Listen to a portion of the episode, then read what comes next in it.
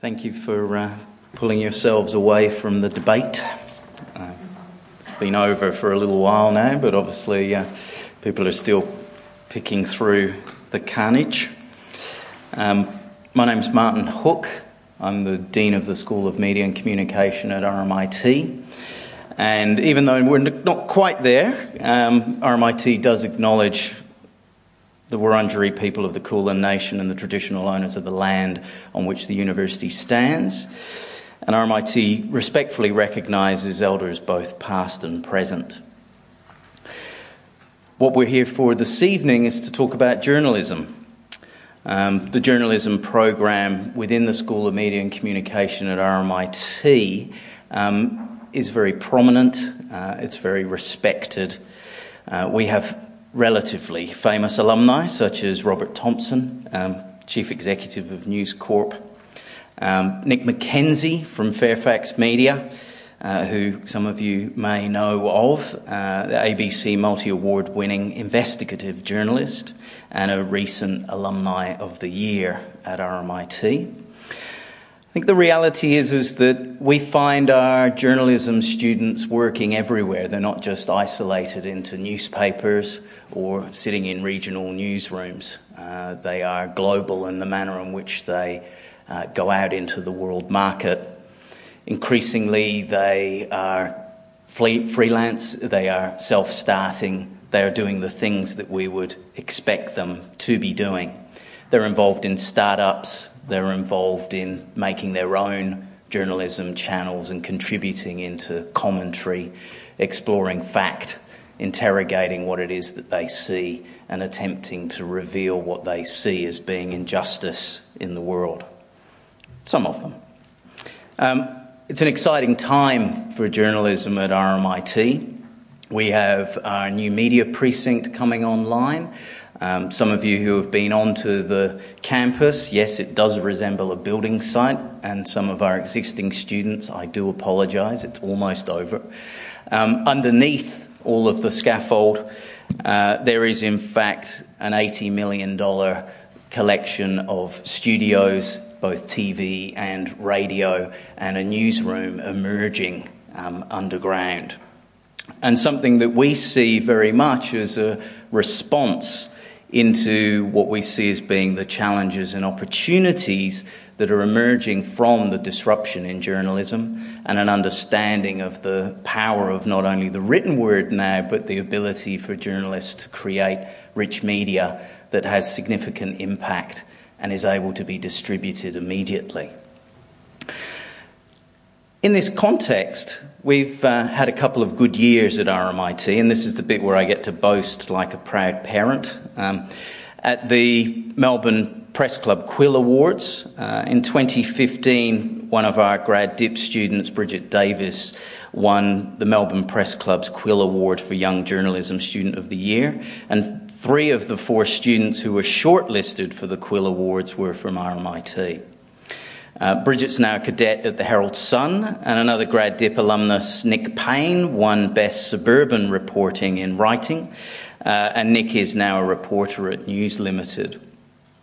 Uh, also, the Walkley Awards, we have done very well in recent years, particularly um, this year, where we won the Student of the Year from our undergraduate journalism student, Gianni Blackery. Uh, Bridget was also a finalist for that award. And although Gianni is still a student, he's freelancing for the ABC, Al Jazeera, uh, Reuters, and the BBC World Service. Um, also, students Monica Ireland and Alajahana Victoria were finalists in the Jacoby Walkley Scholarship. Monica also won a scholarship from the Australian Japan Foundation to intern at the Japan Times. And two more journalism students, Shannon Schubert and Rochelle Kirkham, have been awarded scholarships for 2017. So we are out there and we are doing lots of things in lots of places. And the school likes to support these students in their endeavours and bring this criticality also into the Ossie Awards, um, where further RMIT students excelled. We had James Hall win the Best Video Story, and Gianni Blackery again won the Best Audio Story for over two minutes. Rachel Dexter was highly commended in the best text based story over 750 words, and Amelia Mills won the Mindframe Award. And our City Journal Online, Antonia, um, won uh, Best Publication.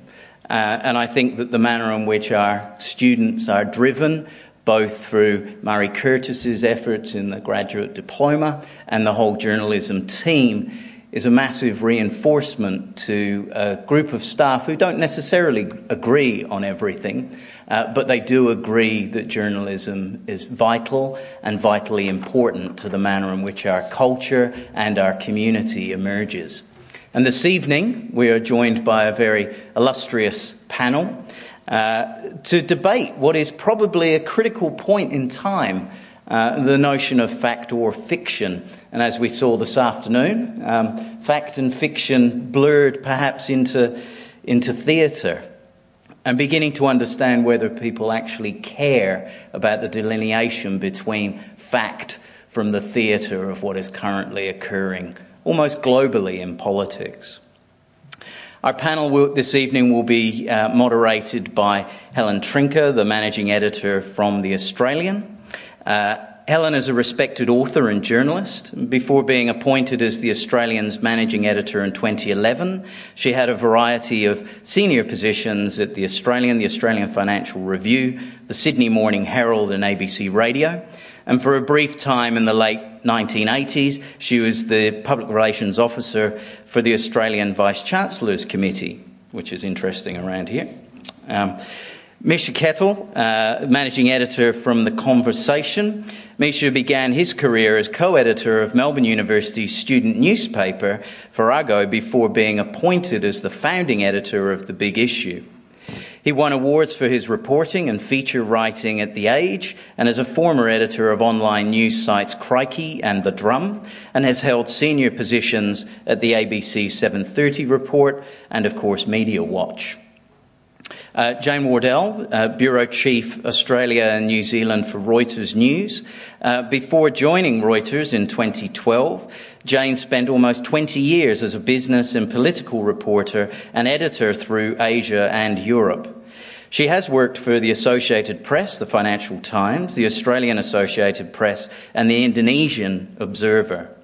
And joining us very much uh, at the last minute and the last drop, uh, we have Cameron Stewart, Associate Editor at The Australian. Uh, Cameron is an award winning investigative journalist and associate editor of The Australian. In 2009, he won the Melbourne Press Club's Graham Perkin Award for the Australian Journalist of the Year, and he has also won five Melbourne Press Club Quill Awards for excellence in journalism. So, not the least, we have an incredibly esteemed award winning panel to match with our student body. And I would like to hand over to Helen as moderator for this evening's session. Um, welcome, everybody. It's great to be here uh, tonight for this discussion. I'm looking forward to it a great deal, even though I've got to say it's quite a confronting and challenging idea, this notion of whether or not we can still work around a, in a template for journalism that's based around the facts. You know, it really is a provocative question that we ask up front today about whether or not anybody cares, fact or fiction, does anybody care? I guess everybody in this room knows the answer to that at the beginning of the evening, which is that we do care and we do care deeply.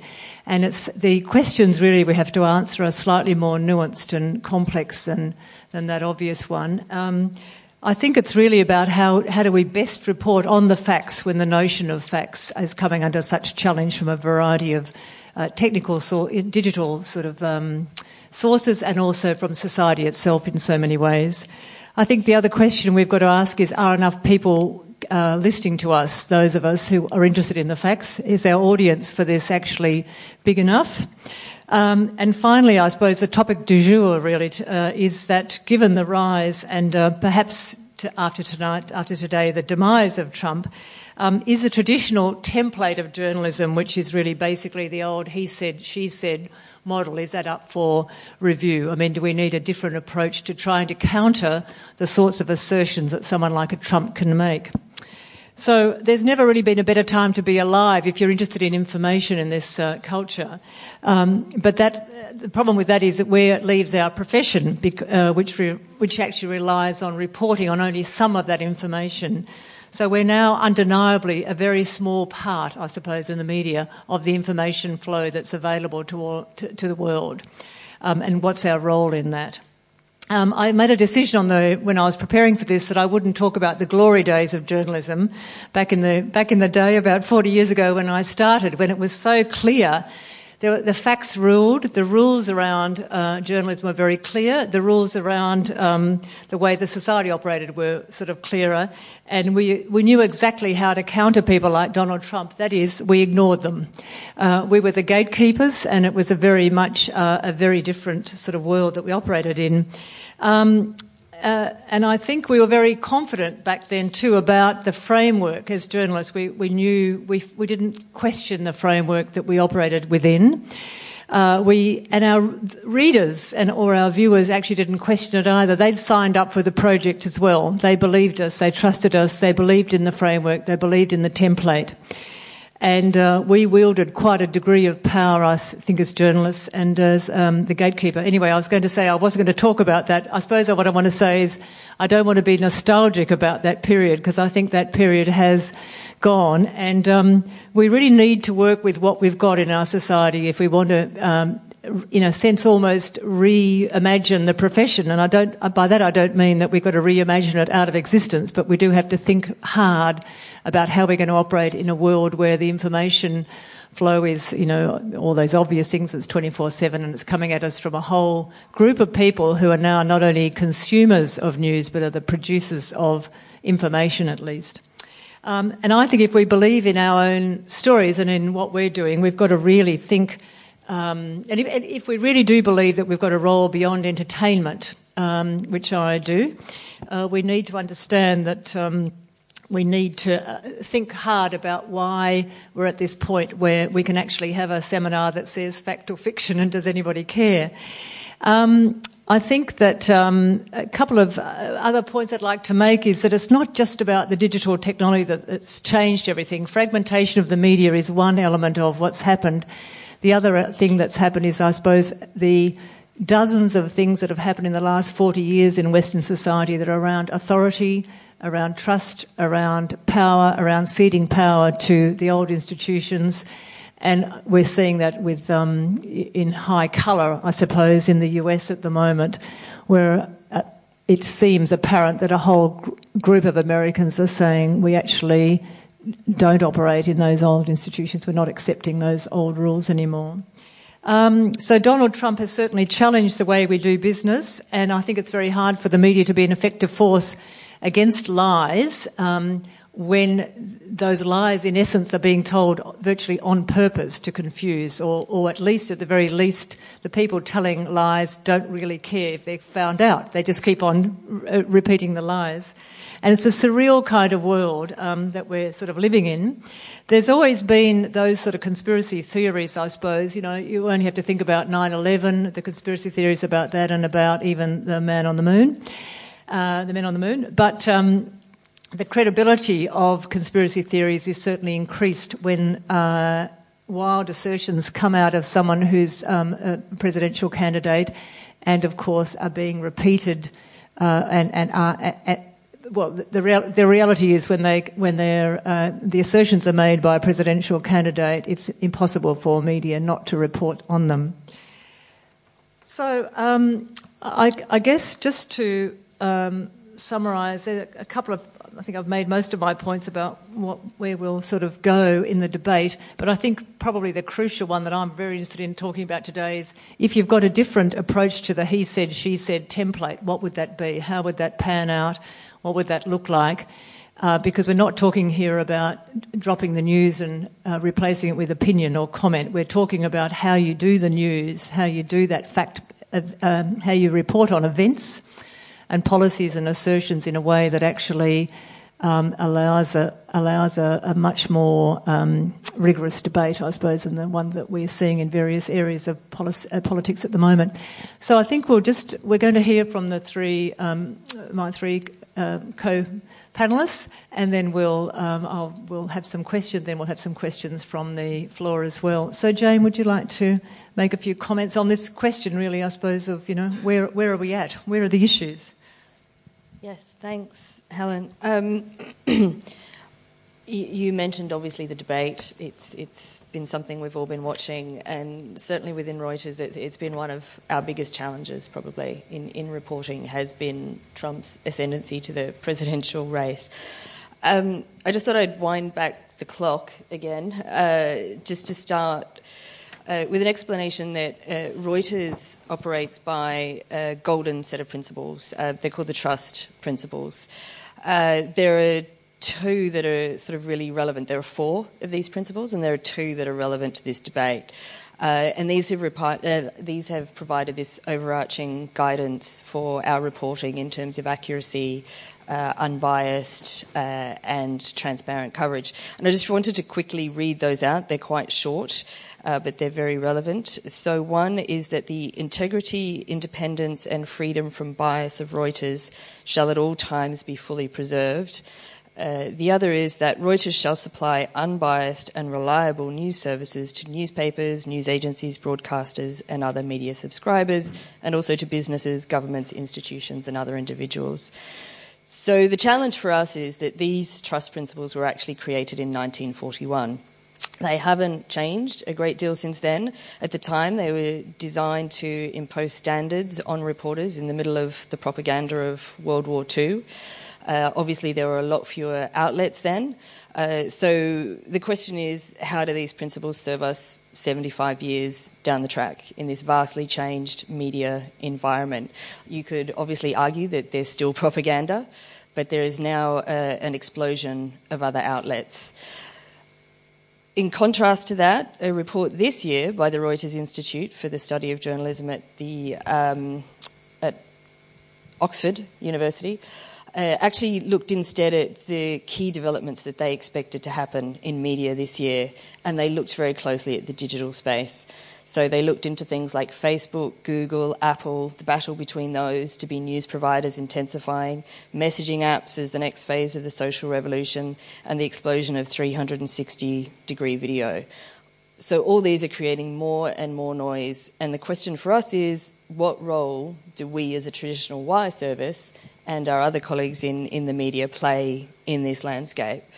And I guess the the sort of overarching issue, I think, for us and others is, you know, is there advantage for us in this sea of noise to be this beacon truth teller? And we would strongly argue the case that that, that is so. But also, do we need to innovate and enter this digital space ourselves? And the question to that is also yes, absolutely, we do. So, how do we do that? How do we weigh up those two things? And that's a very tricky question that is discussed at very senior levels within the organisation, and it's discussed day to day as we report the news on at the grassroots level in the newsroom.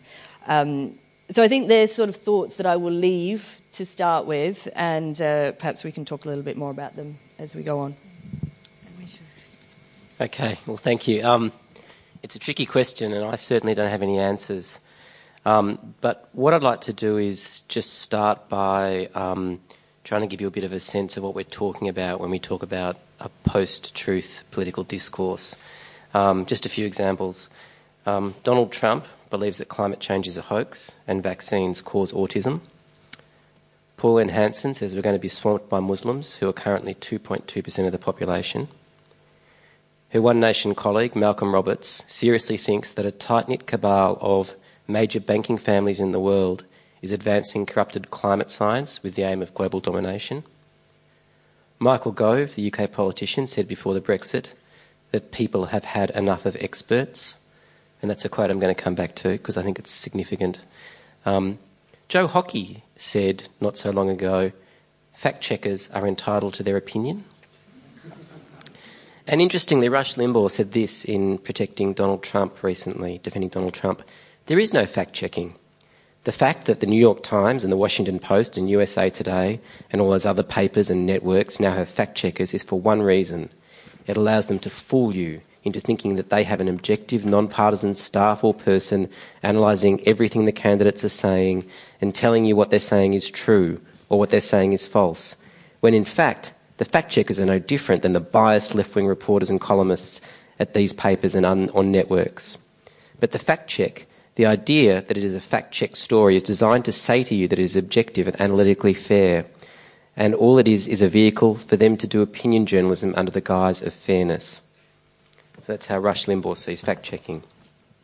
So you're getting a bit of a sense from all of these comments uh, really about two things. One is a deep suspicion of experts, and I think, Helen, you made the point about a lack of trust in authority. Um, and the second thing is about contested truth, like what is a fact and what isn't a fact. Um, a lot of people, um, particularly in my world, the conversation is a, is a media outlet that works with academics feel that the answer is simple. Just give people the evidence, give them the facts, convince them with the evidence. Um, there's a philosopher that writes for us called Patrick Stokes, and he thinks that that's hopelessly naive and a big mistake. The reason is, I mean, he quotes um, the American astrophysicist Neil deGrasse Tyson, who recently tweeted that all we need is a virtual country called Rationalia, with a constitution that demands every policy be based on the weight of evidence. Patrick Stokes says that that is a flawed and naive idea. And the reason is this he invokes a philosopher called Henry Frankfurt, who argues that post truth politics is not fundamentally about lies, but bullshit. The liar knows, that, knows the truth and cares enough about it to conceal it. The bullshitter, by contrast, doesn't care and may not know if what they say is true. They just care that you believe it. I think it's a really interesting distinction to think about. If you actually are lying, it implies a sort of deliberate concealment of a truth you recognise. If you're a bullshitter, you're engaged in the business of telling stories um, sort of in a way that is almost independent or respective of the truth. And I would argue that somebody like Donald Trump is a classic example of a bullshitter. Um, now, the philosopher Henry, Henry Frankfurt, who wrote a whole book on bullshit, said, Bullshitters seek to convey a certain impression of themselves without being concerned about whether anything at all is true. They quietly change the rules governing their end of the conversation so that claims about truth and falsity are irrelevant. Think of Rush Limbaugh. Um, Frankfurt concludes that although bullshit can make many innocent, take many innocent forms, excessive indulgence in it can eventually undermine the practitioner's capacity to tell the truth in a way that lying does not. So that's one example of perhaps the way in which we get um, a form of information in a, in a post truth or post fact discourse.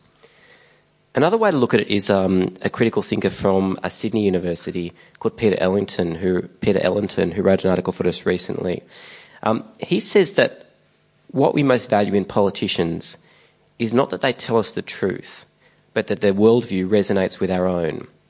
That's because we're storytelling animals. We actually like to uh, identify with particular stories or particular types of narrative, narratives. He quotes a psychologist called Daniel Kahneman, who said, The confidence that people have in their beliefs is not a measure of the quality of the evidence, but of the coherence of the story that the mind has managed to construct. I think it's a really interesting point because we're human beings and we're convinced by stories and we listen and we think in stories. Um, we're much more convinced by a story which is coherent, irrespective of whether the factual basis underlying it is accurate or not. We don't think like scientists. We're not testing hypotheses. Our way, the way that we process narratives is fundamentally different. And anybody who wants to argue that the way to deal with a post-truth political discourse is just presenting the facts, I think Patrick Stokes is right, is to say that that's a somewhat naive position. If it was that easy, we would have solved this problem already. Um, but according to Patrick Stokes, there's another thing underlying this, which I think is an even more important problem. He says that hostility to, experts has become a corrosive feature of modern political society. But Stokes doesn't see the answer in merely debating crackpot theories with a barrage of facts and evidence. He sees the need for a far more fundamental project to rebuild trust between the public and the experts we rely on to make sense of an increasingly complex world.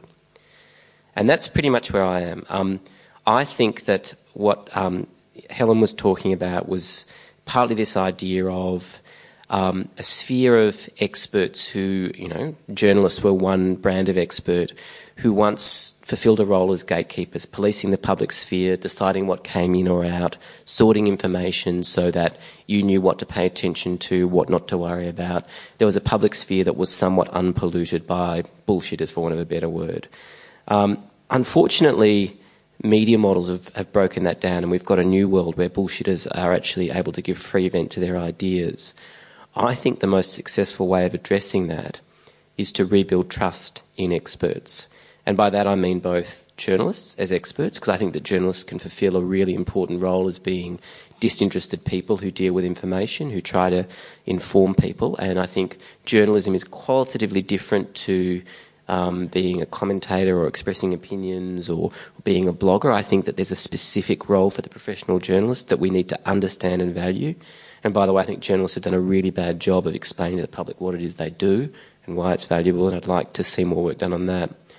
And I think the other thing that we can do is rebuild trust with the experts, which is partly what we're trying to do with the conversation. What we're saying is there's a whole bunch of people in universities who actually know what they're talking about, who have real expertise and real knowledge, and can actually help you understand the world. And they can do a really valuable job of giving you the factual information, the broader context, explaining, helping make sense of the world.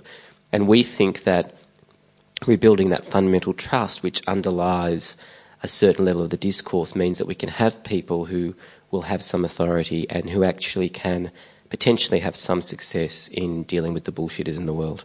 Um, and that's all for now. Thank you. Thanks, Helen. Um, look, I just uh, I'll just make a couple of brief comments. I'm a bit uh, late coming to this, so uh, I haven't prepared as quite as much. But I'll just tell you my, my gut feel on this stuff. Um, I think the reason why we're even having this conversation here tonight is uh, because two incredible things have happened which have totally changed the game, and that is. Um, obviously, there's a tsunami of technological change which has hit journalism. Uh, it's hit the industry. You know, uh, I'm an old codger, and you know, I still get the two papers flying over the front fence with the wrapping on them. But now I could get up, I could go, I could get my news through Twitter, through Facebook, um, on online sites, Guardian, Crikey, whatever. Uh, I could actually almost get almost everything if I wanted from that before I turned on the ABC radio, before I turned on television, before I read any of the, the major newspapers. Uh, and this, you know, creates a massive challenge because, um, you know, if you're a journalist to, to, actually cut through with your stories and therefore the influence of each of those um, platforms if you like, diminishes the influence of, of, the next one. And so you have this incredible um, scattergun uh, journalism world that we're, we're now in. We've seen a major expansion of opinion and um, a contraction of fact based reporting, old fashioned, what we used to call reported pieces. Um, and this has really reduced the gatekeeper role of the traditional media and the ones which are, I guess, for want of a better word, were seen as the more serious media in Australia, the ones that were, were doing the main investigative work, that were, that were changing, helping to influence government, uh, breaking stories that would change government policy. Um, so that's made it a lot more difficult uh, a diverse media. However, what's also happened at the same time is that you have this phenomenon in the Western world of people feeling alienated by change, economic, social, and technological change in Britain, in America, uh, in Australia to a degree, and so you have a much more volatile political situation. And so, and that's thrown up a Trump, it's thrown up a Brexit. You could argue in Australia it's thrown up a Clive Palmer, Pauline Hanson. Uh, and so you have this discombobulated political world, and you have this um, smashed to smithereens, multi dimensional journalism world. And I think what you're seeing happening here is politicians are taking advantage of this to tell um, porkies, they've always told porkies, but to tell bigger porkies and bolder porkies than ever before, in the hope that they can't get caught out in the way that they did. Uh, and I think examples of that here in Australia, well, certainly the obvious one, as we've been talking about, is Trump. You know, Obama wasn't born in America, stuff like that. Uh, he uh, opposed the Iraq War. I mean, things that are palpably false and provably false, and just keeps repeating it. In Australia, you might argue to an extent Clive Palmer's talk about being a great businessman and how he had no no say in Palmer in his um, company collapsing. Even maybe Bill Shorten during the election campaign on on Medicare. You know, I mean, it was a big, big, long bow for him to argue what he argued, but he did consistently, did not stop all the way through. So I think it's really interesting, and this is what you're seeing, and I think that's why we're in this position and asking this question now. And I think um, that it it doesn't make it uh, it doesn't make it impossible to cover these things properly. It doesn't make journalism any less important. It makes it more important. But I think that um, in the end, I'm an optimist. I believe that fact-based, fact-based reporting does actually win out in the end because I think ultimately there's a lot of noise, a lot of smoke, a lot of lot of froth, which comes with Twitter and a lot of these sort of um, devices. But in the end, uh, you still see most of the of the investigative stuff that actually changes things coming from the more sober, old style media. And so I'm still an optimist, but I think the job is a lot harder and it's a really interesting, fascinating, and slightly scary challenge.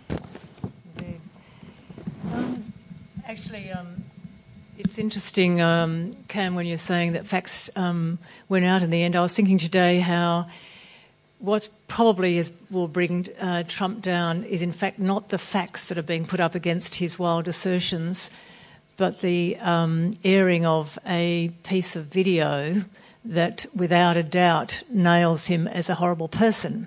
So it's got nothing to do with his policies, and it's got nothing to do with any of the lies or wild assertions or wild promises that he's made.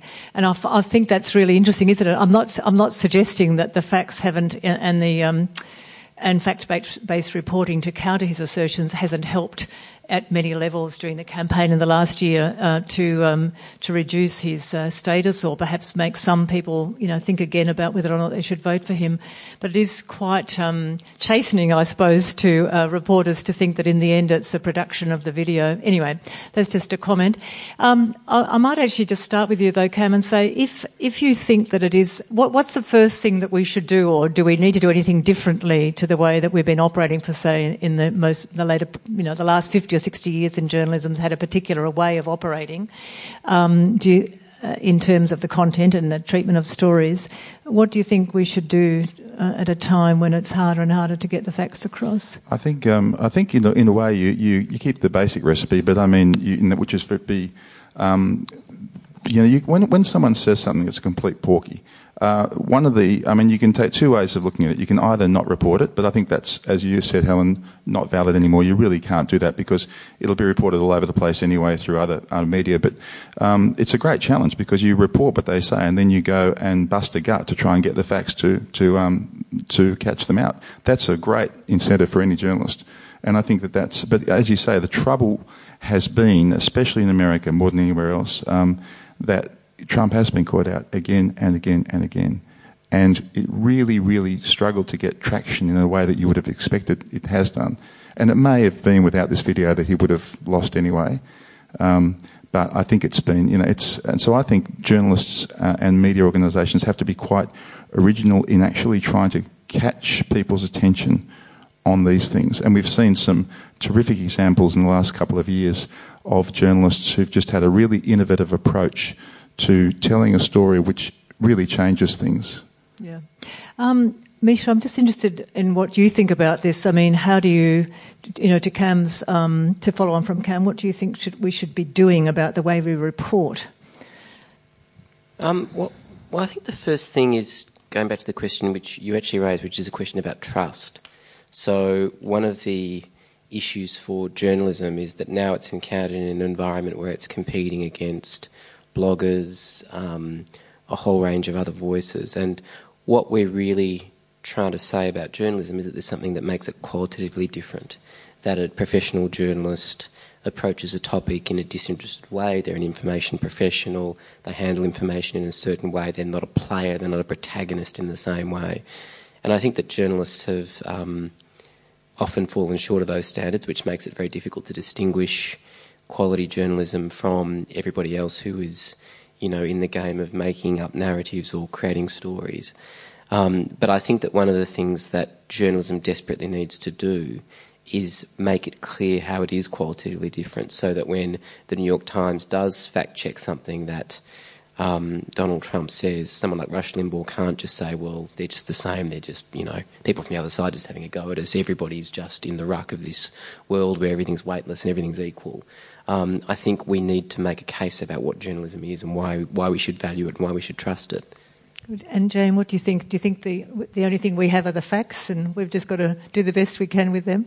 Mm, it's it's it's interesting from a newswire perspective. Um, going back, eh, the, how we started was supplying the facts, um, and sometimes we can get tarred with the brush that we, we play it too straight. That we just provide facts, and like all news organisations now, we, we have to provide added value. Um, I think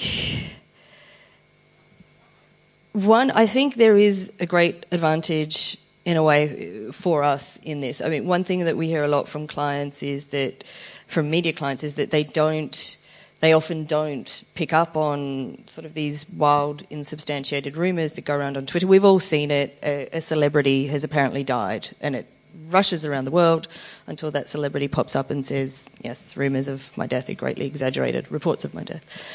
Um, and, and for us, there is great value in having such strong fact checking and sourcing requirements that we will not move a story until we know for sure that that is the case. So we we still do have clients regularly coming to us and saying we don't run this until Reuters runs it because we know that when you run it, it's true. Uh, so in the, in the breaking news arena, there, there is great great value in that for us. Uh, I think where it becomes more difficult is in a sort of semi analysis, like looking at the debate today, for example. It's very easy to report what he said. Uh, what's more difficult to report and still do it in an unbiased and uh, transparent way is is the more meaningful context around the facts that he has, yeah. well, or non-facts that he yeah. So, I mean, I wonder what the panel thinks of this idea that maybe uh, we've when you focus on the facts, you're actually missing the wood for the trees. Um, just a comment, really, from Jay Rosen, who's a um, US uh, media academic. And one of the things he said in a recent um, essay about the political system and the way politics is reported, and he's talking obviously about the states, but equally valid here, and effectively, he says we've invented a sort of shared symmetrical system in which everybody signs up for the same sort of notion, um, and the politicians and the media understand what's going on. And someone like Trump just sort of throws all that out the out the door. And what Rosen says, in an essence, that a balanced treatment of an unbalanced phenomenon, someone like Trump, actually distorts reality. So balance the reliance on the facts, that the absolute, um, you know. Um, precision around detail and fact uh, might not help you enough. And so I'm just interested, Cam, do you think that sometimes balance in a story actually leaves the reader or the viewer uh, worse off in terms of understanding what's going on? Well, I guess it, to some degree it can, but I mean, you've got opinion writers, you've got um, opinion columnists who can, who can, uh, if they don't agree with what, say, Trump has said, mm can uh, go, and slam him in an opinion piece and then use facts in that opinion piece to do it. So I think you can still do it, but I still think you need that basic um, straight reporting, but also um, good analysis as well, rather than opinion piece. Um, and the power of that, I think, is still um, it's it's it's quite a broad thing. I mean, for example, let's say the project. Um, uh, what would be if you're watching the project, which I don't regularly, but occasionally I, I look at it what would you take out of the project for the last year of the two main pieces? They're probably um, anal- serious analysis pieces, which um, Waleed Aly did on uh, on the milk issue, the milk crisis, and, and on ISIS. Um, and so, you know, I think, and that rated their they rated their socks off those things. And so, I think that there's a real, um, still a hunger for that sort of fact-based opinion piece analysis. And so, uh, I haven't got the answer to how you'd really counter unconventionally Trump um, without stooping down to maybe his level. Um, but uh, there's a couple of thoughts. Yeah. Um, Misha, I was just wondering in this question about fact, what happens when you get a piece on the conversation that isn't uh, right? So, for instance, you know, like your piece is submitted by an academic, um, he's arguing or she's arguing a case if, do you question that sometimes and you say, actually, these facts are wrong? Or do, do you have a system where you put that up and then someone counters that? I mean, how do you, how do you manage that? Because that's also part of this debate in a way, isn't it? Because they are your experts.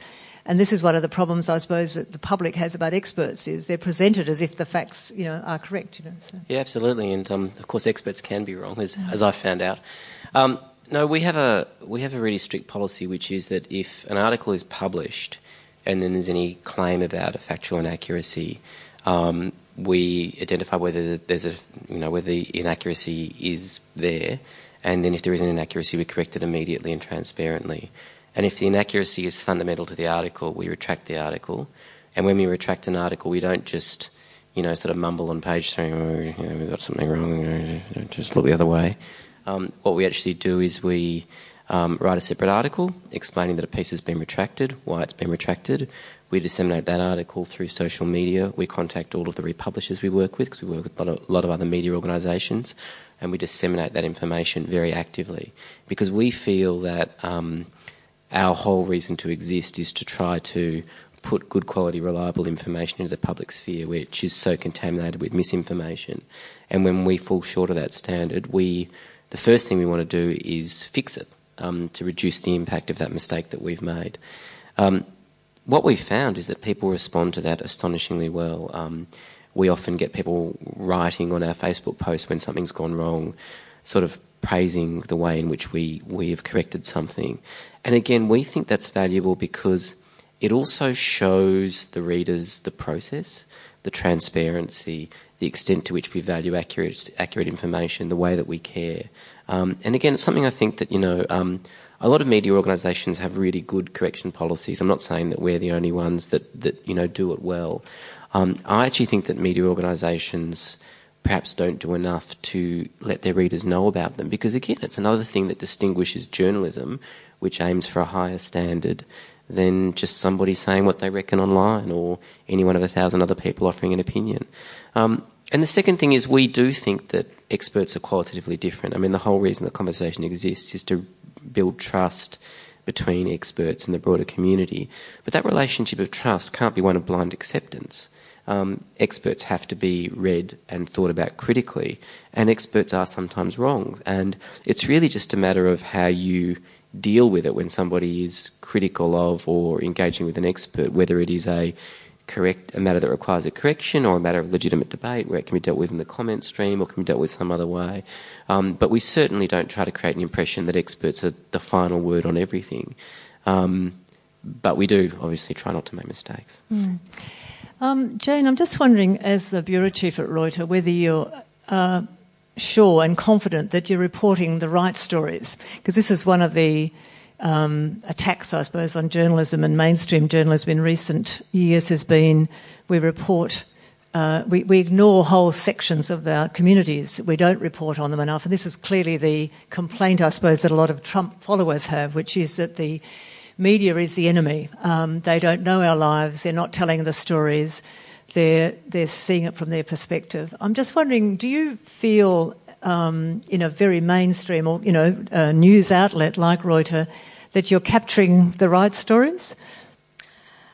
We would hope so. Um, you know, I think generally there's a lot of talk about the media, and I think we all first have to acknowledge that there is no media. you know, we all, you know, us on this stage work for different organisations and different outlets, and um, you hear that a lot. The media does this, the media does that, the media doesn't do this, and and what is actually being talked about is a very disparate group of organisations. Uh, we would, like most other organisations, you know, we, we have news conferences several times a year. We have very definite strategies about what we want to report about. Uh, we talk about it very clearly. Uh, obviously, we uh, we have media clients who tell us what they want news about as well. And, and as with all other news organisations, I think we'd have to acknowledge, perhaps with the exception of the conversation, that we do have some masters who, who tell us what, what they would want to hear. But as journalists and editors, we do act very independently and, and we do say these are the stories that we think are important and we do try to set that agenda even if they're not necessarily things media clients are telling us about. Uh, I think that's perhaps where, Misha, your comment about the expertise of journalists comes in. I mean, that's what we're trying to do in those conversations that we have uh, in setting the agenda. Um, I actually just wanted to throw back to you, Misha. Can I just? Of course. Thank you. have a debate. Um, when you talk about experts uh, and, and restoring trust in experts, who decides who the experts are and and what you think about experts in in history where you know we, we had medical experts saying that you know women suffered from hysteria and could never work in proper jobs because of that. And, and you have different experts through time and who decides who the experts are? Sure. Well i think um, ultimately uh, the readers do but I think one of the important things that you can do is you can be transparent about what um, qualifies somebody to talk on a particular particular topic. I mean, one thing that often frustrates me reading newspapers is I read articles and there's a name at the end. I'm like, well, who is this person? Like, why should I listen to this person? What do they know about this topic? I've learned absolutely nothing about them. Um, so what we do is, with every article that we publish, we publish the profile of the academic that's written the piece, so what their qualifications are. If we're writing something about vaccines, we'll get an immunologist, we'll have all of their qualifications, all of their publications, where they've taught. They'll fill in a disclosure statement to say if they had any conflicts of interest, if they received any funding that might affect it, and then ultimately we let readers make up their own mind. So I don't think I don't think expertise is about you know bestowing something necessarily on somebody, but it is about saying that people within a sphere who have something very particular offer have a value that is different to somebody who is just offering an opinion.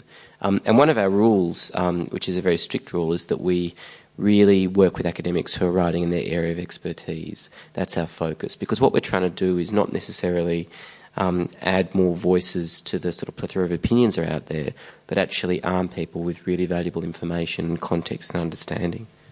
Mm. Good. We will get to questions very shortly, but um, Cameron, I just wanted to ask you to this point about whether or not you think in the last 30 years of award-winning journalism, you've got the um, the right sort of stories. You know, like have you have you told the stories? I'm thinking a lot of like the debate that's um, thrown up in recent few months, I suppose, around globalisation. So the point is the paper, mainstream media, in large, certainly the Australian, I suppose, has reported that story as a positive, you know, as a net positive for the world, you know, globalisation, open trade. And uh, of course, the argument now is that for a whole lot of people it wasn't. There were losers. So the losers were never really reported upon, and, the, and so that in a sense, uh, you know, we missed you know, you could argue that, that that story, that part of the story was never really reported. I'm just wondering what you think about this question of um, how you make sure that as a largely middle class, I suppose, um, media, we um, tell stories that make sense to the people who've now left us, you know, who've, who've, who've deserted us. How do we get them back? Because if Misha is right, we've got to get back the trust we've got to get it back in in all sorts of ways, I suppose. So. You mean as as media? Yeah. Mm. Um, yeah. God, that's a hard question. Um, I, I, think uh, it's interesting with media. Um, people often. Uh, traditionally, and it is happening even more now, they, they, they consume the media that they agree with. Uh, to a large degree, and that's that's a, a, challenge in itself. That's always been the case to an extent. I mean, more conservative readers would probably buy the Australian, less conservative would buy the Age, even less conservative would buy the Guardian.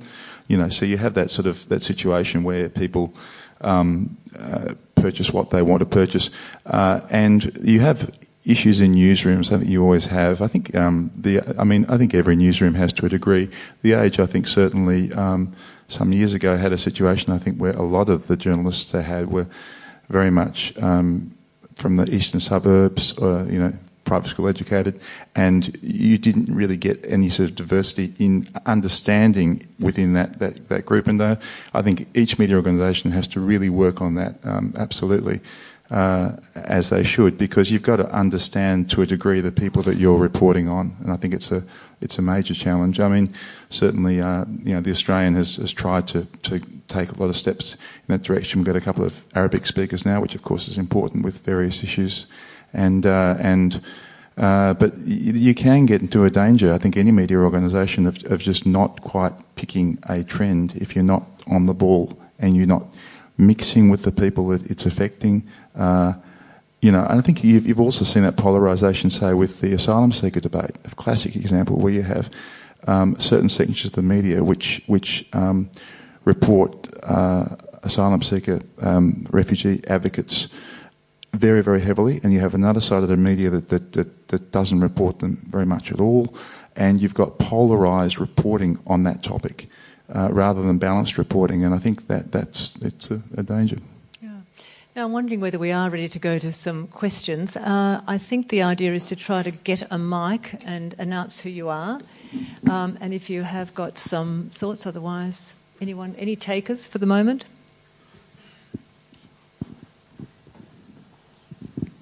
Hi, I'm Rashmi. Um, in regards to what you guys were saying about trust in journalism, I was wondering what your thoughts were on whistleblowers, firstly, and the second, censorship. Um, recently, because uh, my background is in women's health, and about abortion in particular, there are some news outlets that won't mention that word at all, but it is an issue that was gaining a lot of traction recently. So, um, yes, I'd like to hear your thoughts about firstly whistleblowers and whether they increase or decrease trust in media because they're they're publishing things that we all of a sudden know about that media didn't pick up, I guess, or knew about and didn't want to publish. And secondly, about censorship. So the, que- the, first question is really about whether or not whistleblowers, that sort of the notion of the whistleblower in- increases public trust or not. Um, I might ask Cam to talk about that a little, if, if you will, because um, you've had more exclusives a, than you can had a few name. whistleblowers in, in my time. I, I, mean, whistleblowers are massively important. I think um, depends what sort of whistleblower they are, though. Uh, I mean, there's uh, you know, I mean, I think um, I'm critical myself, unlike lots of journalists, of aspects of WikiLeaks and the Snowden disclosures, because I think that they they were um, whistleblowers who didn't protect uh, sources. Um, they were very careless in the way they did that, and uh, so you know. But I mean, some uh, ones from coming in from I don't know the Department of Education, or maybe in your situation, Department of Health, and maybe whistleblowing on the Bacchus Marsh baby tragedies or something like that. I mean, you know, massively important um, I think. And as far as censorship goes, it's a really interesting question because I think social media has raised the issue of censorship in a bad way, in the sense that um, that you know, if you write something, people write something that the, the Twitterati don't like. You know, it, it's people can get really smashed to the degree they probably you know make them more reluctant. I don't know. I think um, um Chris Uhlmann got um, got from the ABC got comprehensively bagged last week when he was suggesting that um, that the renewables issues in South Australia and the and the blackout was a, was a valid thing to debate, and he got smashed on social media. And you know what? I'm not sure that's particularly healthy. So um, that's only a half answer, but I think social media has changed the game a bit on the censorship side. Can I just ask, are you suggesting? I'm not quite sure what um, to the questioner. Not quite sure um, about the censorship. Are you saying? Um, that, that we should have it or we should have more or less. I'm, I'm just not. Um, no, it's just a question about whether you see it as a barrier, really, on what you can report and what you can't report. I remember within my previous work, we wanted to put an ad about abortion services, for example, um, but we couldn't have the word abortion in okay. any of Fairfax media. Where, where was that? Where, which outlet was that? Um, which newspaper outlet. Yeah. Mm. Um, we couldn't put it in. I'm pretty sure it was the Age wouldn't allow it, and a lot of Fairfax media outlets wouldn't allow the word abortion. Mm, and some didn't like contra- me, but, contraception um, either. Yeah. yeah. So I thought that was interesting in terms of that being censorship. They said it was too offensive. Yeah. yeah. Okay. Was there another question there? Yeah. Um, so. Uh, institutional history is a, was um, spoken about in the last quarterly essay by La, uh, Laura Tingle, and what your organisation seemed to represent um, are that institutional history in journalism. However, with the changing financial models in me- media, how are you going to uh, preserve the integrity of that institutional history? Because the newsroom's changing, the number of people coming into the newsroom is changing, and um, there being, I would argue that a lot of journalists, uh, journalism graduates, or people are being are turning to writing opinion as opposed to facts because that's where the money is. Mm, well, now I might answer that one first up myself. I think uh, I think there's a lot of um, life left in institutions. I mean, as a at the Australian as a print outlet originally, obviously we. Um, have, uh, you know, the, the, the, end of print has been called, the end of that institution's been called often, but I think the Australian's probably as strong as it's ever been in terms of the content, in terms of the capacity to continue to, to break stories and to, you know, to continue to um, report on stories, ongoing stories. I think Clive Palmer's a good example of that, um, and there have been many others. The um, I think. Uh, I think yes, we are part of the institutional, you know, framework, and like politics, um, like the church, like uh, so many institutions, like family, I suppose, we're all coming under our various sorts of um, threats. But I, I can't sort of see that the answer lies in turning away from uh, writing um, or reporting to opinion. A, very interesting, actually, that your generation, if I, and I guess you're speaking for more, for, you know, for your cohort to some extent, um, is uh, is um, turning to opinion.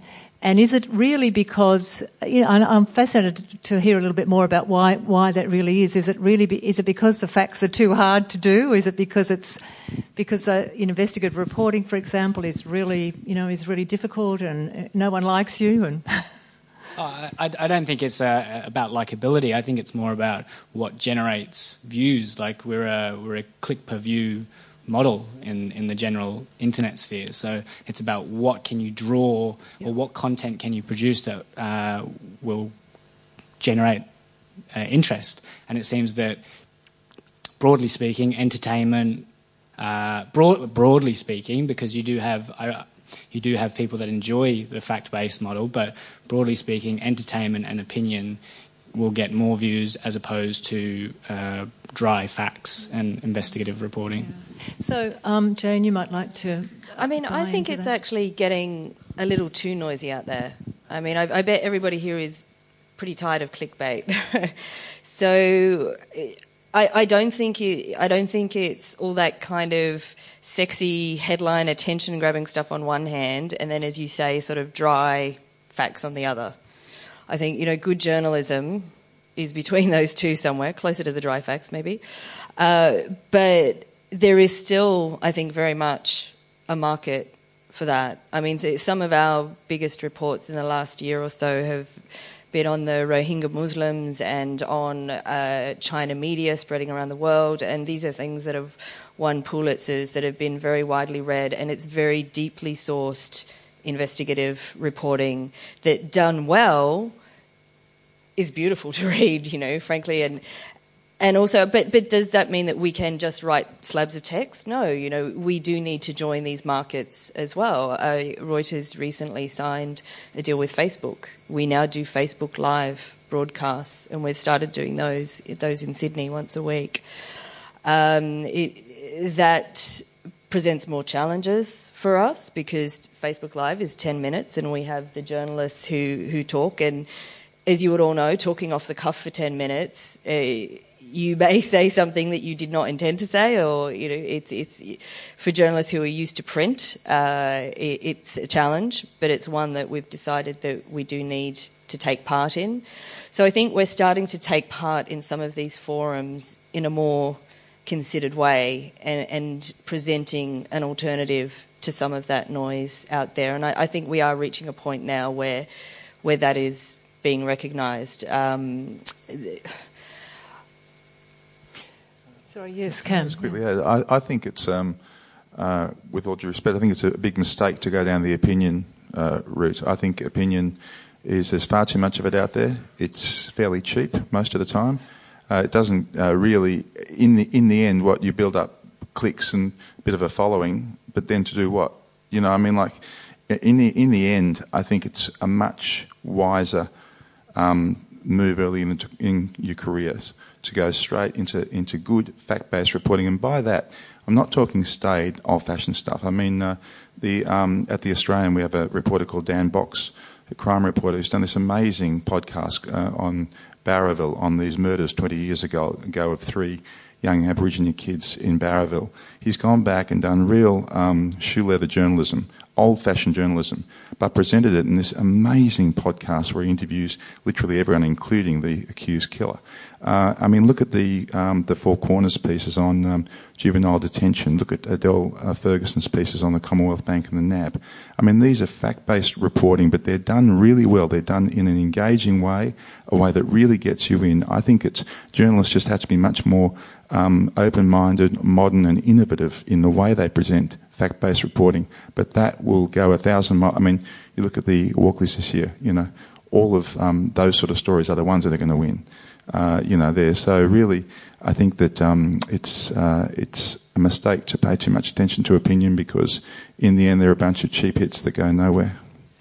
I suppose I suppose your um, point though is like who's going to give me a job though. So that's for the um, for the not you personally, but I mean you know your your generation. I just wonder, Jane, if you might just pick up a little bit on that though. Are you finding with the people who are coming to you as uh, sort of cadets or younger journalists, are you finding that you're having to uh, talk to them about um, the modus you know operandi of reporting in a different way than you might have had to sort of 20 years ago? On this point, really, of whether anyone actually wants to be a reporter any longer. Yeah, I, I, I think, yes, I mean, I think there is a difference. We, we have very sort of clear set of guidelines. We have to have two sources on every story that is breaking news, um, which at the level of the newsroom can be very frustrating at times when you think you have an amazing scoop and you really want to get it out and you have editors saying no no no one you've only got one source you need two. But but there there is a reason for that um, and and it works very well because it means that we're, we're trusted when we do get something out there. Uh, we do actually have online information that uh, we, we, we share with all new recruits to Reuters, in fact, not, not just younger ones, but everybody must do this ethics uh, reporting module online. And in fact, they discovered a year or so ago that uh, people were skipping parts, so now they actually play a video and you have to wait to the end of the video before you're allowed to click the next page. So you must be very ethical by the time you finish this. But you know, it, it is part of a contract that you sign with us that you must fulfil these and you must repeat it every year.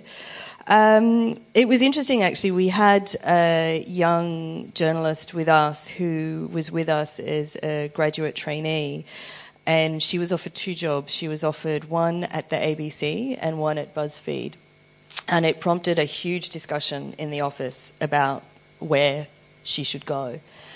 Uh, she was very torn. There, there were some of the younger reporters saying, "BuzzFeed, it's you know, it's it's new, it's happening, it's they're, they're going to be recruiting people, and ABC's boring. And if you go to the ABC, you'll be sent to the country somewhere for six months, and you know, write about pig competitions or weasel or whatever it might be."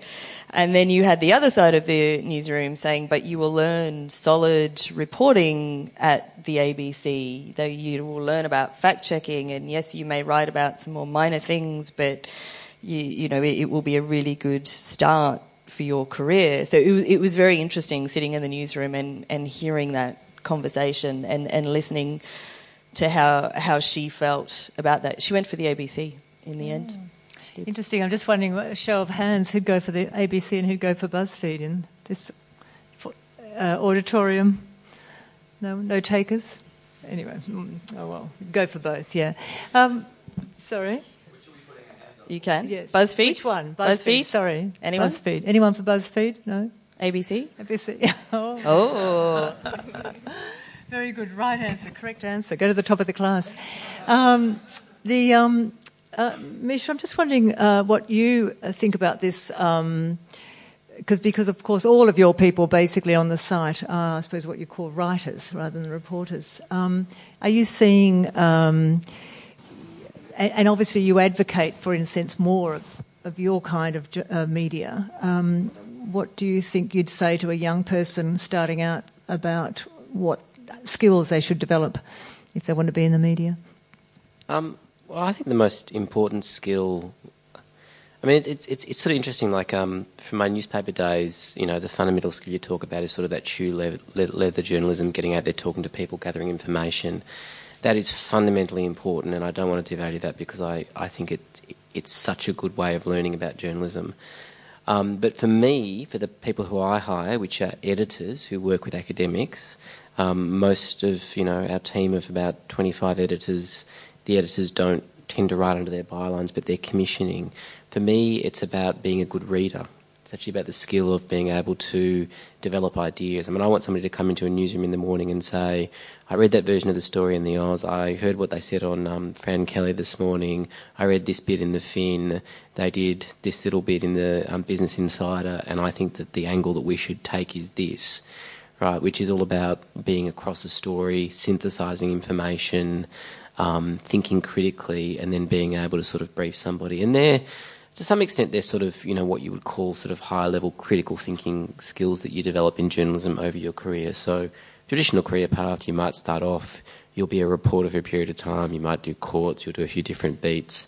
But over time, as you become more senior, you might do something like become an op ed editor where you're curating a lot of different content on a range of topics. And the sort of thing that people in our team do is sort of more along that line. Um, but just on the question of, of opinion, I mean, fundamentally, um, we have a have a policy which is that every author for the conversation is you know free to express their opinion and encouraged to do so because we think that's a useful form of transparency that if you're an expert in um, vaccines and you've studied it for 20 years and you've got an opinion on the best way Australia should approach its policy of funding vaccines for example um, you know why would you not express that opinion if it's based on your expertise and your knowledge? I think that the reader, A, has a right to know where you're coming from, and B, they can evaluate whether they agree with that opinion or not.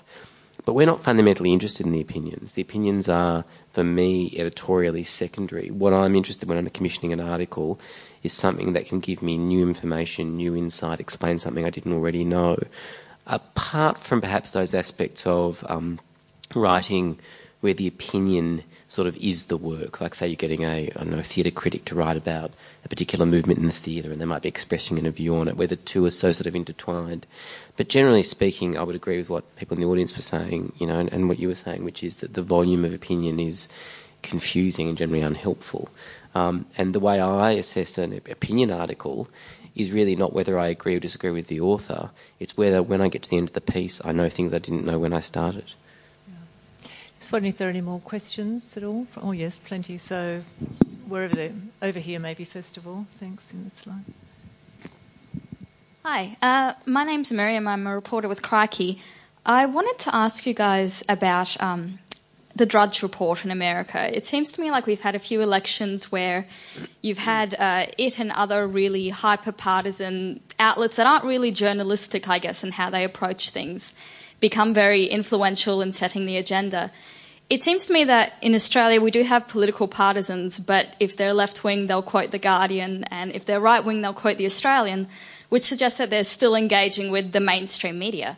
So I guess my question to the panel is do you think that there's a market gap in Australia for something like the Drudge Report, or do you think that Australians still trust the mainstream media enough that things aren't as bad here?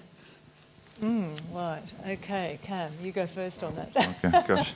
Um, it's a good question, actually. I, I really, uh, Miriam, I'm, I'm, not not sure. I guess you've got um, you've got GetUp. You've got a few sort of organisations that that. Um, uh, quite a few organisations in Australia now, especially on a Sunday when it's a quiet media cycle, will try and push through various stories and, and increase influence to that degree. But uh, gee, a Drudge Report, I'm not sure about that. But uh, you never know. But it's, it's an interesting concept. Anyone else? Anyone else? Yes. Um, I think it's a question of scale uh, in the Australian market. I'm just not quite sure whether you could get sufficient scale to make it commercially viable. I think that you know the reason that it works in the US is because you've got such a, a different size of audience. There might be a gap. I mean, who knows? I'm not an expert in these things, but I think you might struggle to to get something sort of viable with a large enough following. Jane. Uh, no, I'm Definitely staying out not. of this one. Yes. I'm not my expertise. Definitely not. Um, and another, there's another question along this same line. The, the mic's coming there. Uh, hi, my name's Johannes. Um, a couple of the previous question uh, questioners alluded to it, but with the dry up in advertising revenue, as traditional media organisations have to find new ways of filling that gap, uh, are we in danger, especially with things like the Age publishing the China News lift out that they're doing, that that's going to further erode trust in traditional media? Well, I think I think I mean I'm happy to answer that in part. I mean, clearly, um, newspapers um, are under a great deal of pressure at times, like all media outlets, about trying to uh, raise revenue, and um, there are increasingly uh, different sorts of um, endeavours, I suppose, different sorts of ventures that newspapers are doing, partnerships. We, you know, we partner with people to produce conferences, for example. We partner with people to produce uh, panel discussions. Uh, we've got very strict rules at the Australian about the editorial independence of the content for those um, uh, um, ventures. And uh, there's always been clearly marked uh, material around advertorial, uh, and that's always been clearly marked in papers. I think that there is, um, yeah, I, I, don't disagree with the notion that I think that um, a public who sees something which doesn't seem to be independent uh, in that sense is, is actually going to lose, um, uh, going to become increasingly sceptical, I suppose. But I think there are ways of managing it, and there have to be. There have to be ways, I think, for us to manage a new business model. And the business model is partly around digital, but it's really not, we're not going to be saved in a sense financially, probably by a digital advertising base because the you know the, the base is um, the amount of money you can make from that is is pretty low. I think advertising is actually coming back in some areas in print.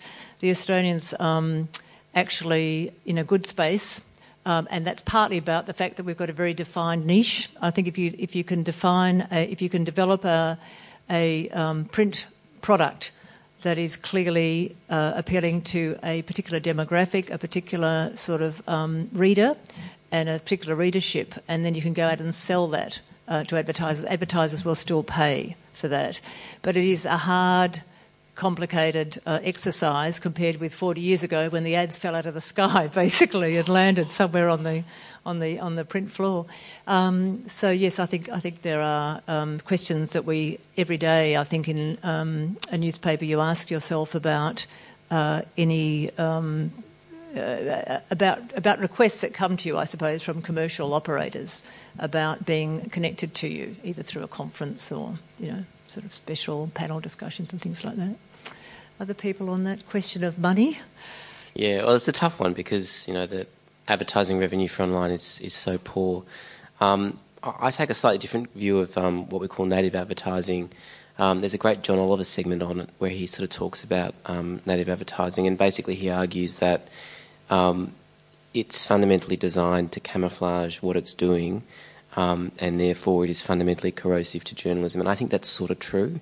Um, it's interesting, The Guardian's got like a four point scale where it identifies different levels of content. There's sponsored content and native advertising and different arrangements. Some, is, some are where the advertiser pays for the content, but there's editorial independence. Some are where they get a particular thing. And But the whole reality, the whole point of it, the whole reason it exists is because you're putting that content in a journalistic content where some of the gloss of journalism and the trust that people give to journalism, whatever's left of that, um, rubs off on the content. That's the whole value. So you're selling off your value as you go. Absolutely. I can't see any way it can ever work, and I think it's corrosive to journalism.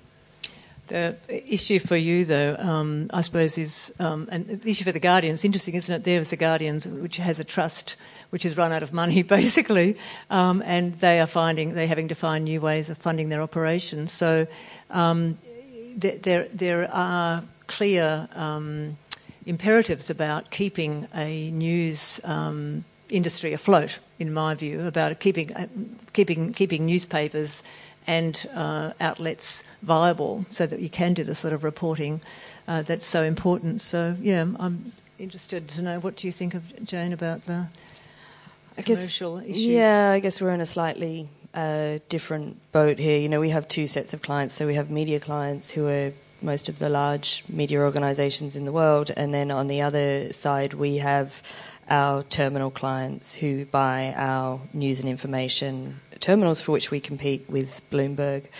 Uh, and I guess you'd probably argue that a fair amount of our revenue has come from the latter side uh, in more recent years. Uh, and they can have sort of two different sets of demands. The latter is much more about getting data and, and getting it quickly. Uh, but I think, uh, in a way, it's our journalism that we do is almost like a lost leader within within the company that it it uh, it, it, helps sell those terminals. Uh, I think it still has a lot of value. Mm. Cameron, have you got any thoughts on this issue of uh, how far um, you know? You know, to Mish's point, I suppose, where he he argues that any um, any sort of sponsored content, any partnerships is corrosive of um, true journalism. Uh, look, I mean, in theory, I, I, I agree, but uh, you know, in practice, maybe there's going to be some sort of maybe there's got to be some sort of middle way down the track where you can somehow get some assistance on that front without jeopardising your independence. Now, you know, that's a, a tricky area. But um, I don't think it's impossible to do, but there have to be a lot of discussion about how you do it because, um, of course, the moment you get even a perception of that, then you get shot down in flames, and, and rightly so. I think the, the problem with that is that if the whole reason that, that advertisers want to do it is because it's not an ad, right? I mean, if they wanted to buy an ad, they'd buy an ad. So the whole reason that they're doing is they want to dress it up as editorial, but it's not. It's advertising, like it invariably is, because they're paying for it. So to me, it's a deliberate attempt by an advertiser, always invariably, to blur the boundary for their benefit. And I, I can't see any way, no matter what rules you put in. I mean, you know, we have a lot of earnest discussions in newsrooms about how we can put this rule or that rule or do this disclosure or that. But I think it's always it's always covering over, papering over a fundamental compromise, which is basically what you're trying to do is present um, advertising content as in a way that looks like editorial. That's what you're doing. But if, but if it is, and it, and it is, and it should be labelled as editorial or sponsored content, that does alert the reader to see it in a different way. But the only reason that that's, that's appealing is because it looks like something that it's not. Because obviously the disclosure is never sufficient, and it's always in a very small font, font size and up the top of the page. And I mean, it's it's about a deception, and you can go, oh well, yes, we've declared, but I mean, the whole point of it is the deception. Because if if there was no deception, you wouldn't want to do it that way. You just buy an ad, which is your trust issue. Absolutely, I just think it's. I mean, look, I can understand why. Like, I'm not I'm not critical of anybody for doing these deals because you know, we're all trying to raise money in an incredibly difficult marketplace. But I just think if you're going to look at it in a really clear eyed way, there is fundamentally, in my view, no way that you can actually make it work because the whole value proposition for the advertiser is the element of misleading the reader into thinking it's an editorial product. Um, another question from the floor? Oh, here. The, oh, there's one at the back here, and then to the front. Yeah. Uh, my name's David. I'm a second year journalism student across the road. Um, I just wanted to know, Misha raised the point early on about how there's a becoming less and less trust in in experts, um, and we have to rebuild that trust. I just wanted to know what your thoughts are on how practically we can go about rebuilding that trust. Yes, um, I'm happy to go first on that. I think I think it is a very I think it's very complex because I don't think it is simply about um, presenting factual journalism. Um, the problem with the with the reduction of trust in us is a, it's a reduction of trust in everybody.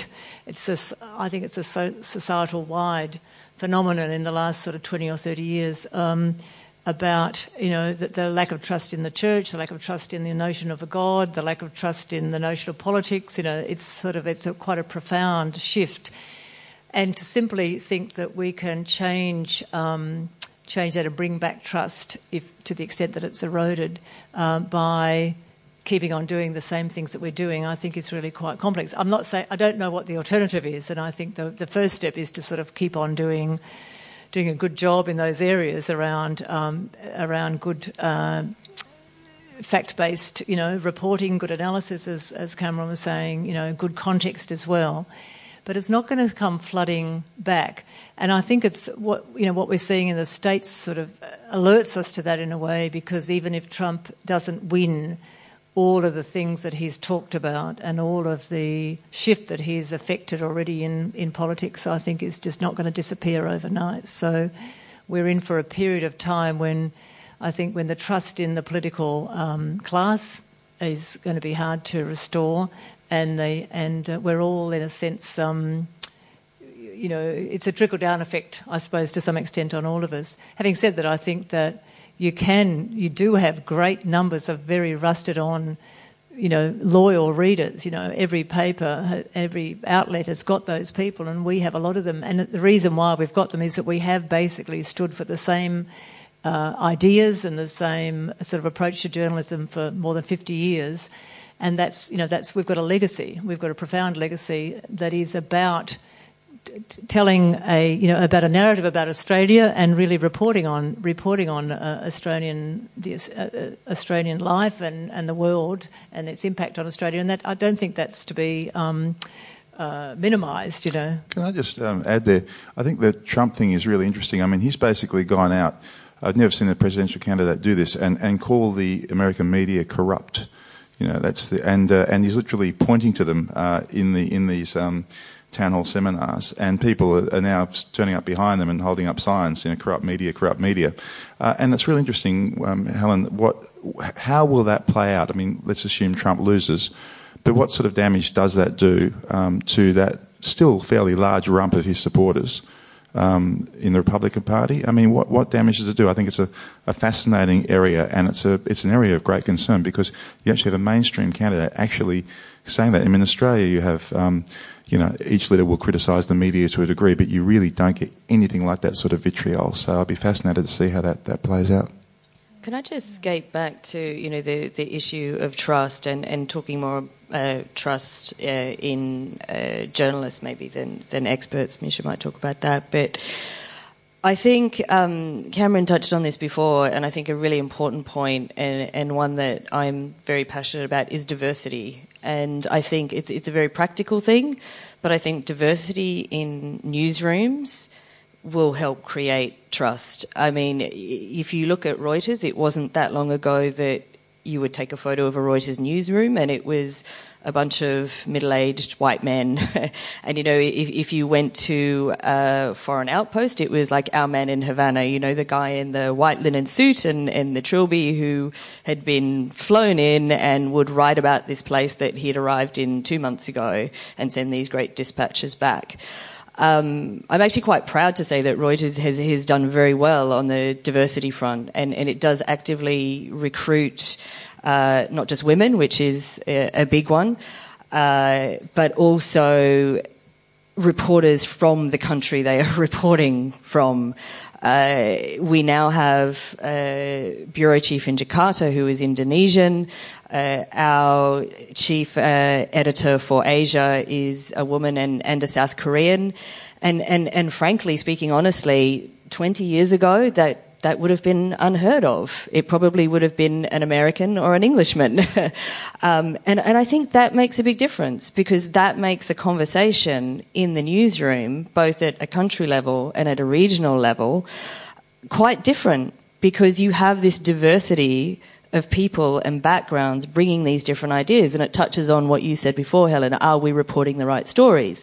That helps us ensure that we are, that we are speaking to the people that we want to be speaking to, and, and we are not just presenting a reflection of middle-aged white male America or England. And you know, perhaps there's a correlation with that in the national media as well. I mean, I would argue that there has been.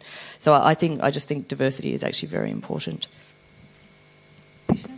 Um, okay, I'll, I'll be quite quick on that one. I think with rebuilding trust, it's as simple as behaving in a trustworthy manner over a period of time and demonstrating it. Um, and there's a whole bunch of things that you can do. Um, one of the things that you can do is you can be open to your audiences, you can answer questions, um, you can um, put people up for discussions, you can do things like we're doing today, you can, you can talk to groups of people, you can be transparent.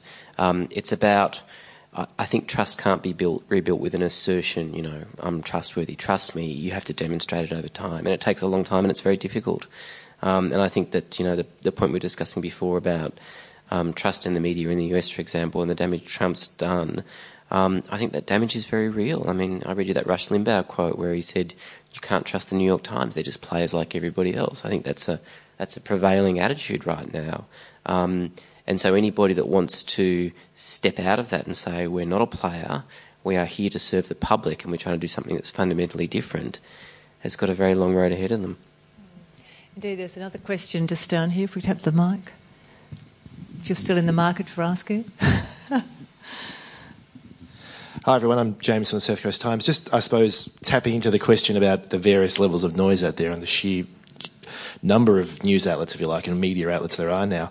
Um, I guess a lot of that can be attributed to the fact there are a lot less journalists now than there used to be. I mean, there's no one from Fairfax on stage, but I imagine if there were, they would talk about how Fairfax has been gutted um, in recent years. Um, was that a mistake overall? I mean, I'm not talking about Fairfax specifically, but just the media in general in ceding the ground to all of these other outlets, or, or did the media generally have no choice in terms of cutting back on the number of journalists it had to cover stories and thus control the terms of the news, if you like?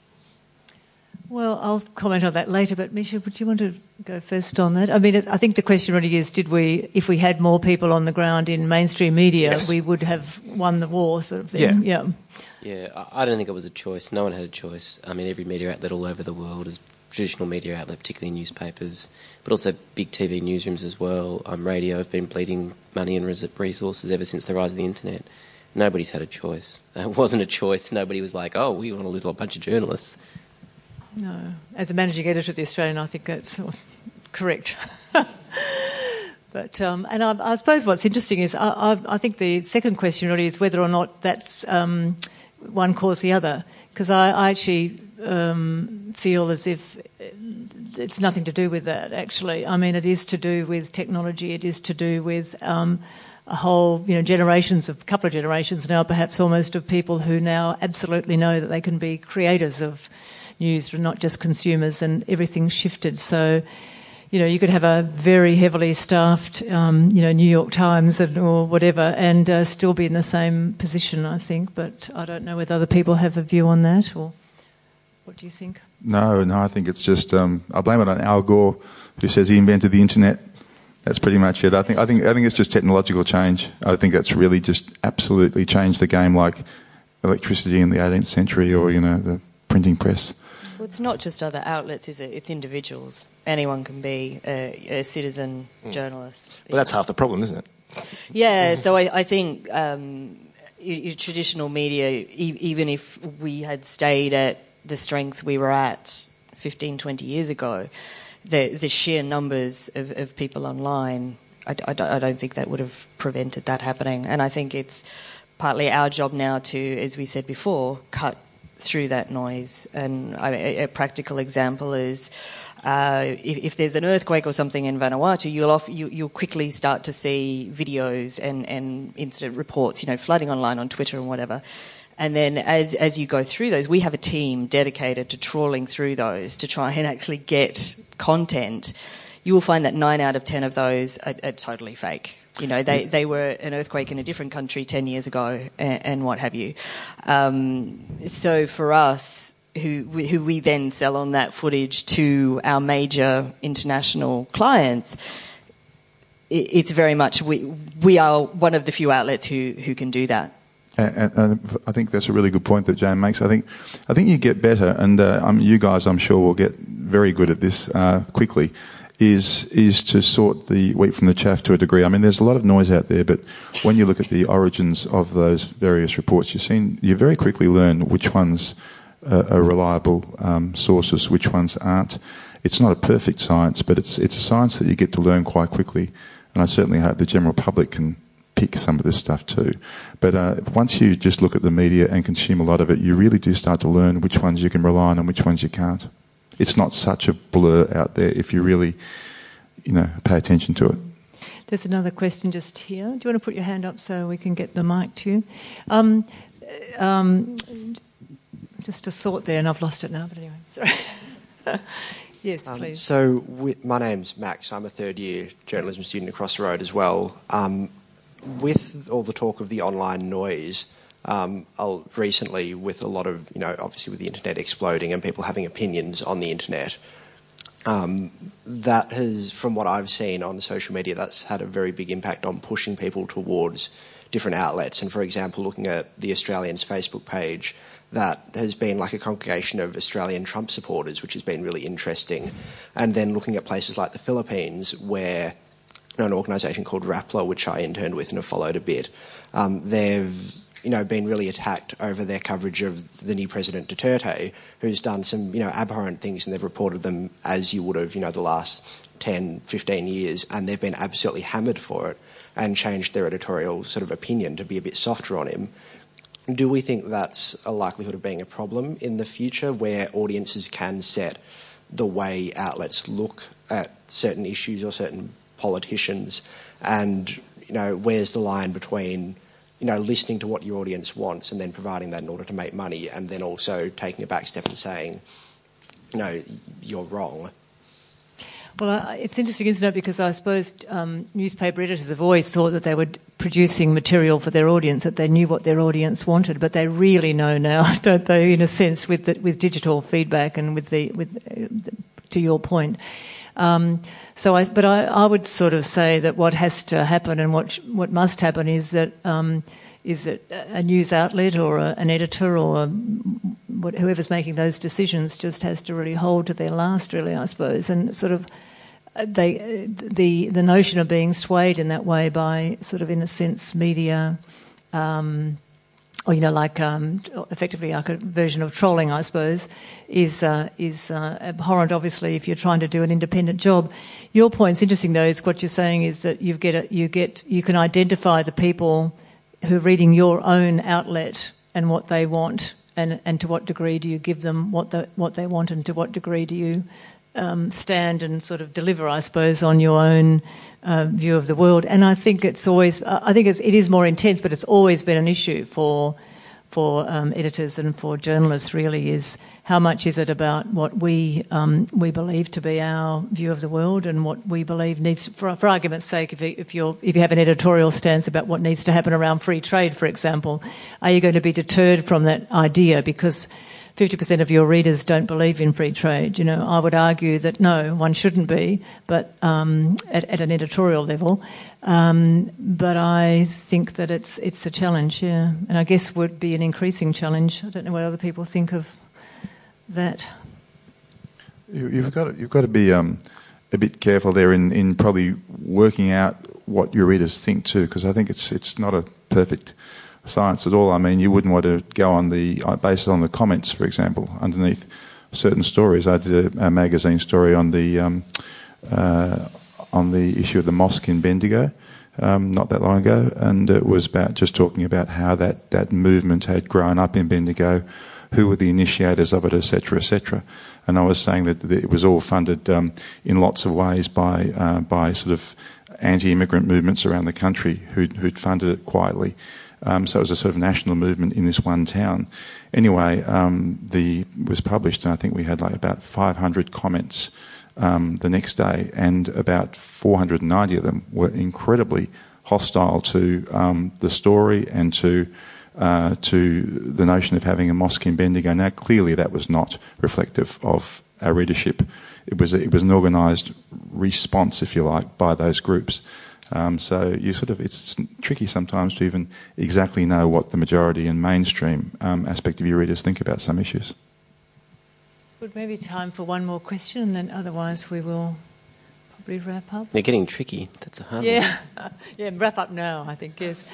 Um, okay, well, we might call it a day. I'm just wondering whether anyone, do um, Misha, any cl- concluding thoughts about the um, this issue of uh, fact and how we can continue to, you know, report the facts? Um, no, I guess the only thing I've got is, um, as I was saying before, like a slow process of trying to rebuild trust in experts and expertise, people who really know what they're talking about and who can engage with and help audiences understand issues.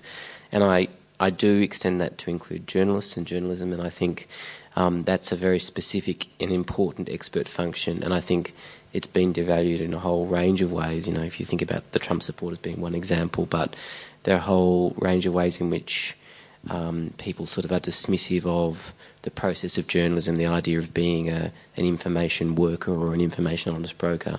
Um, and I really would like to see the case made for the importance of that in sort of any society and democracy. I think it's fundamentally important. Mm. Jane? I, I, would agree that regaining trust is important. Luckily for us, we have our trust principles that we're still sticking by. Uh, so, and as I said at the start, I think those are actually still very, very valid today, and and we we should and do follow those because I do think there is room in this uh, vast sea of noise for an authoritative, accurate uh, reporting of events. We also do provide uh, opinion, but it's very specifically flagged as opinion. We have a Breakingviews column, so we have experts in their field, and that isn't just uh, somebody reporting about writing about something because they like it. Again, it is it's very specifically experts, um, and and I do think there is significant value in us doing that and we should continue to do that. We may have to, as Cameron said, find new ways of telling those stories. You know, we, we probably can't just keep sending out wire stories. One of our main goals this year is becoming more and more multimedia. So while the format may change, I, I think the core of providing that unbiased and, and truthful reporting is still needed. Cameron, final uh, yeah, definitely. Um, definitely important to keep fighting the good fight because uh, really, in the end, uh, it's what's important. And uh, and I believe, you know, as, Jane just said, it just you, you can absolutely be innovative in the way that you do it that catches people's attention. And facts do not equal boredom, and that seems to be a misinterpretation. I think um, good journalism, good uh, journalist outlets, good media outlets make it interesting, and so that's that's the challenge. But in the end that's the main part of the game because that's what changes things, in my opinion. Trumps will come and go, but good journalism will stay. Mm. Lovely. Um, my concluding thought really is this question of experts versus journalists, because um, probably about 40 years ago when I started, the idea of the journalists being an, journalists weren't supposed to be experts. You know, they were supposed to be the conduit and the cipher, and um, to some extent, and the notion that you were an expert on anything was actually almost contrary to your objectivity about something. So I find it's quite fascinating now that actually um, you know that that sort of wheel has turned so completely and so in such an interesting and, and complex way because it used to be the case that your lack of expertise in a subject and your general capacity to listen and hear and report was uh, what the skill that was needed. So on that thought, um, I think I would just say thank you all very much for coming. Thank you to the people who um, made this happen, um, and uh, um, we'll um, conclude now. Thank you.